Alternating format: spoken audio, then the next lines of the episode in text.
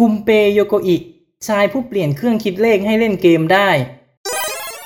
ทุกคนน่าจะเคยเล่นเกมบอยกันมาบ้างแล้ว หรือถ้าไม่ทันยุคเกมบอยก็น่าจะผ่านตา NDS มาบ้าง หรือแม้กระทั่งเครื่องสวิตช์ที่เราใช้เล่นเกมสร้างเกาะอยู่ในทุกวันนี้ก็เช่นกัน ถ้าไม่มีชายชื่อกุมเปโยโกอิในวันนั้น Starlord 4K กับรายการขึ้นขึ้นลงลงซ้ายขวาซ้ายขวา BA Start ก็คงจะไม่มีเรื่องมาเล่าในวันนี้ ชายผู้เริ่มต้นวงการวิดีโอเกมพกพาสถานโลก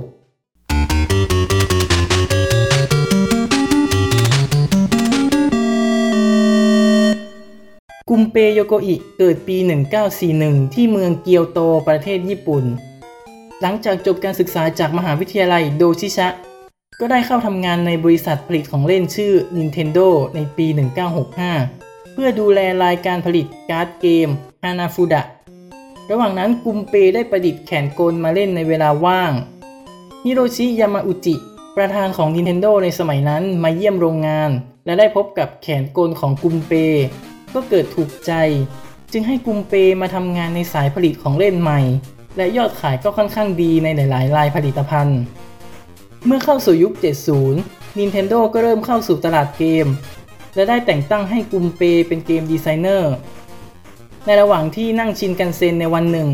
กุมเปสังเกตเห็นนักธุรกิจที่กดเครื่องคิดเลขเล่นด้วยความเบื่อหน่าย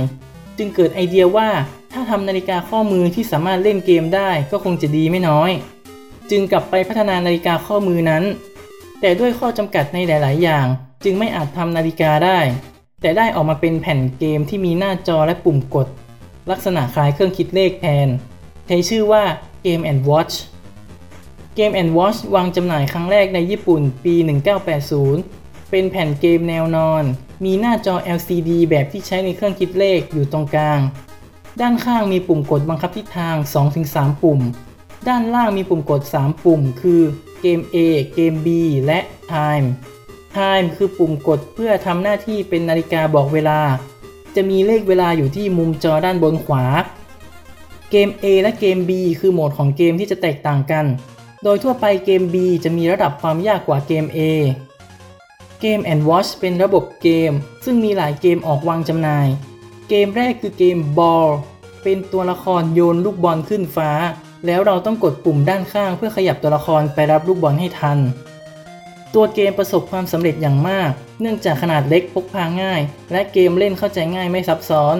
จึงเป็นที่นิยมของชาวญี่ปุ่น ต่อมามีการออกเกมใหม่ ๆ และรูปทรงใหม่ ๆ ตามมา ในปี 1982 Nintendo ได้วางจำหน่ายเกม Donkey Kong เป็นเกม and Watch เกมแรกที่ใช้รูปแบบ 2 หน้าจอประกบกัน ซึ่งคอนเซปต์นี้ได้ถูกนำกลับมาใช้อีกครั้งโดยเครื่อง NDS และเป็นเกมแรกของ Nintendo หรือของโลกที่ใช้ปุ่มบังคับทิศทางแบบ 4 ทิศทางรูปทรงเครื่องหมายบวก ไม่ใช่รูปพวงหรือรูปวงนะ ซึ่งต่อมาได้กลายเป็นมาตรฐานของปุ่มบังคับทิศทาง ที่เครื่องเกมทุกรุ่นจะต้องทำตามมาจนถึงปัจจุบัน Game and Watch ประสบความสำเร็จอย่างมาก ยอดขายเกิน 1 0 0 0 0แสนชุดต่อเกม Nintendo ผลิตออกมา 60 เกม ก่อนจะหยุดการผลิตในปี 1991 หลังจาก Game and Watch กุมเปก็ได้มีส่วนในการสร้างสรรค์ผลิตภัณฑ์ของ Nintendo อีกหลายอย่าง ไม่ว่าจะเป็นจอยเกมของเครื่อง Famicom ที่กลายมาเป็นไอเทมในตำนาน จอยเกมปืนใหญ่อย่าง Super Scope ที่ Starlord เคยเล่าว่าล้มเหลวในครั้งก่อน หุ่นยนต์ ROB นี่ก็เกิดจากมันสมองของกุมเป เกม Metroid ก็เช่นกัน ก่อนที่กุมเปจะได้มาสานต่อความสำเร็จของ Game and Watch โดยในปี 1991 Game Boy ก็ได้วางจำหน่าย แต่เดิม Game Boy มีชื่อในระหว่างการพัฒนาว่า DMG ที่ย่อมาจาก Dot Matrix Game โดยเปลี่ยนหน้าจอ LCD ที่เป็นรูปที่เตรียมไว้แล้ว กลายเป็นหน้าจอแบบจุดพิกเซลที่เปลี่ยนไปได้ตลอด แต่กว่าจะมาเป็นเกมบอยก็ไม่ใช่เรื่องที่ง่ายนัก คุณภาพตัวต้นแบบแทบจะไม่เป็นที่น่าพอใจเลย จนภายในบริษัทมีการเรียกเครื่อง DMG ว่า Dame Game ที่แปลว่าหมดหวัง เกมบอยใช้ปุ่มบังคับตามระบบ Famicom คือมีปุ่มบังคับ 4 ทิศ ปุ่ม A B Start Select มีหน้าจอ LCD แบบ Dot Matrix อยู่ด้านบน ที่ด้านข้างมีปุ่มปรับระดับเสียง ด้านหลังมีช่องใส่ตลับเกม ซึ่งสามารถเปลี่ยนได้อย่างอิสระ ตัวเกมใช้พลังงานจากฐานไฟฉาย AA 4 ก้อน และสามารถเสียบอะแดปเตอร์เพื่อใช้งานโดยไม่ต้องใช้ฐานได้ คงไม่ต้องบอกก็รู้ว่าเกมบอยประสบความสำเร็จอย่างมหาศาล ใน 2 อาทิตย์แรกของการวางจำหน่ายทำยอดขายไปได้ถึง 3 0 0แสนเครื่อง และทำยอดขายตลอดการถึง 62 ล้านเครื่อง ตัวเกมบอยได้รับการปรับปรุงมาโดยตลอดภูมิเปมีส่วนในการลดขนาดเกมบอยที่ค่อนข้างเถอะทะ มาเป็นรุ่นใหม่ชื่อเกมบอยพ็อกเก็ตวางจำหน่ายในเวลาต่อมา ราวปี 1995กุมเปได้พัฒนาเครื่องเล่นเกมใหม่ที่ว่ากันว่าจะทำให้ Nintendo เป็นผู้นำในวงการเกม แต่ยากที่จะมีคนลอกเลียนแบบ โดยใช้เทคโนโลยีล่าสุดจากสหรัฐ ใช้ชื่อในการพัฒนาว่า VR32 ต่อมาจึงได้วางจำหน่ายในชื่อ Virtual Boy จากที่เคยเล่าในตอนก่อนหน้า เป็นเครื่องเล่นเกมพกพาที่เคลมว่าสามารถเล่นเกมในรูปแบบ 3 มิติเสมือนจริง